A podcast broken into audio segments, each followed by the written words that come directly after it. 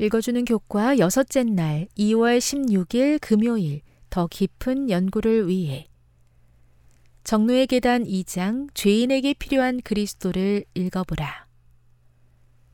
백성들의 목소리는 하나님의 영원한 사랑을 찬양하며 그의 인자하심이 영원하심을 한 목소리로 반복한다.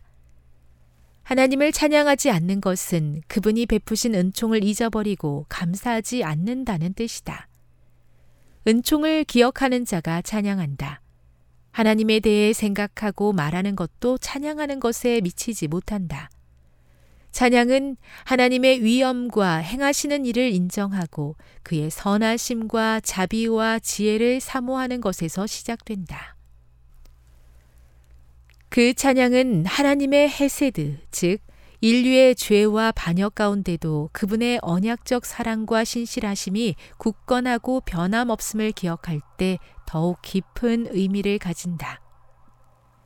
우리는 범죄하였고 그의 은총을 받을 아무 자격도 없지만 그분은 친히 우리의 입술에 주의 이름을 위하여 우리를 미워하지 마옵소서, 주의 영광의 위를 욕되게 마옵소서, 우리와 세우신 주의 언약을 기억하시고 패하지 마옵소서라는 가장 놀라운 기도를 넣어주셨다.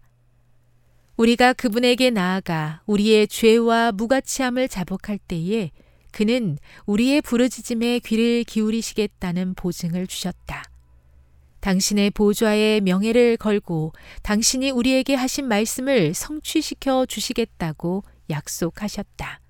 실물교훈 148 자신에게 베푸신 하나님의 은혜를 경험하는 것은 시편 기자로 하여금 여호와께서 공의로운 일을 행하시며 억압당하는 모든 자를 위하여 심판하시는도다라고 고백하게 한다.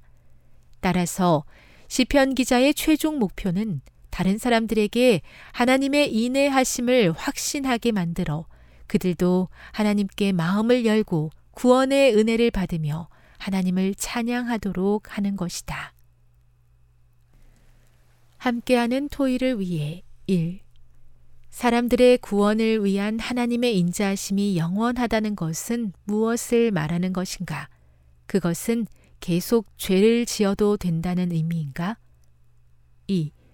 우리의 죄를 용서하시는 바로 그 하나님께서 죄를 심판하신다는 사실을 어떻게 조화시킬 수 있겠는가? 3. 신약 성경에 표현된 하나님의 자비는 시편에 기록된 자비와 어떻게 일치하는가? 지금까지 읽어주는 교과였습니다. 본 방송은 AWR 희망의 소리 방송국에서 제작되었습니다.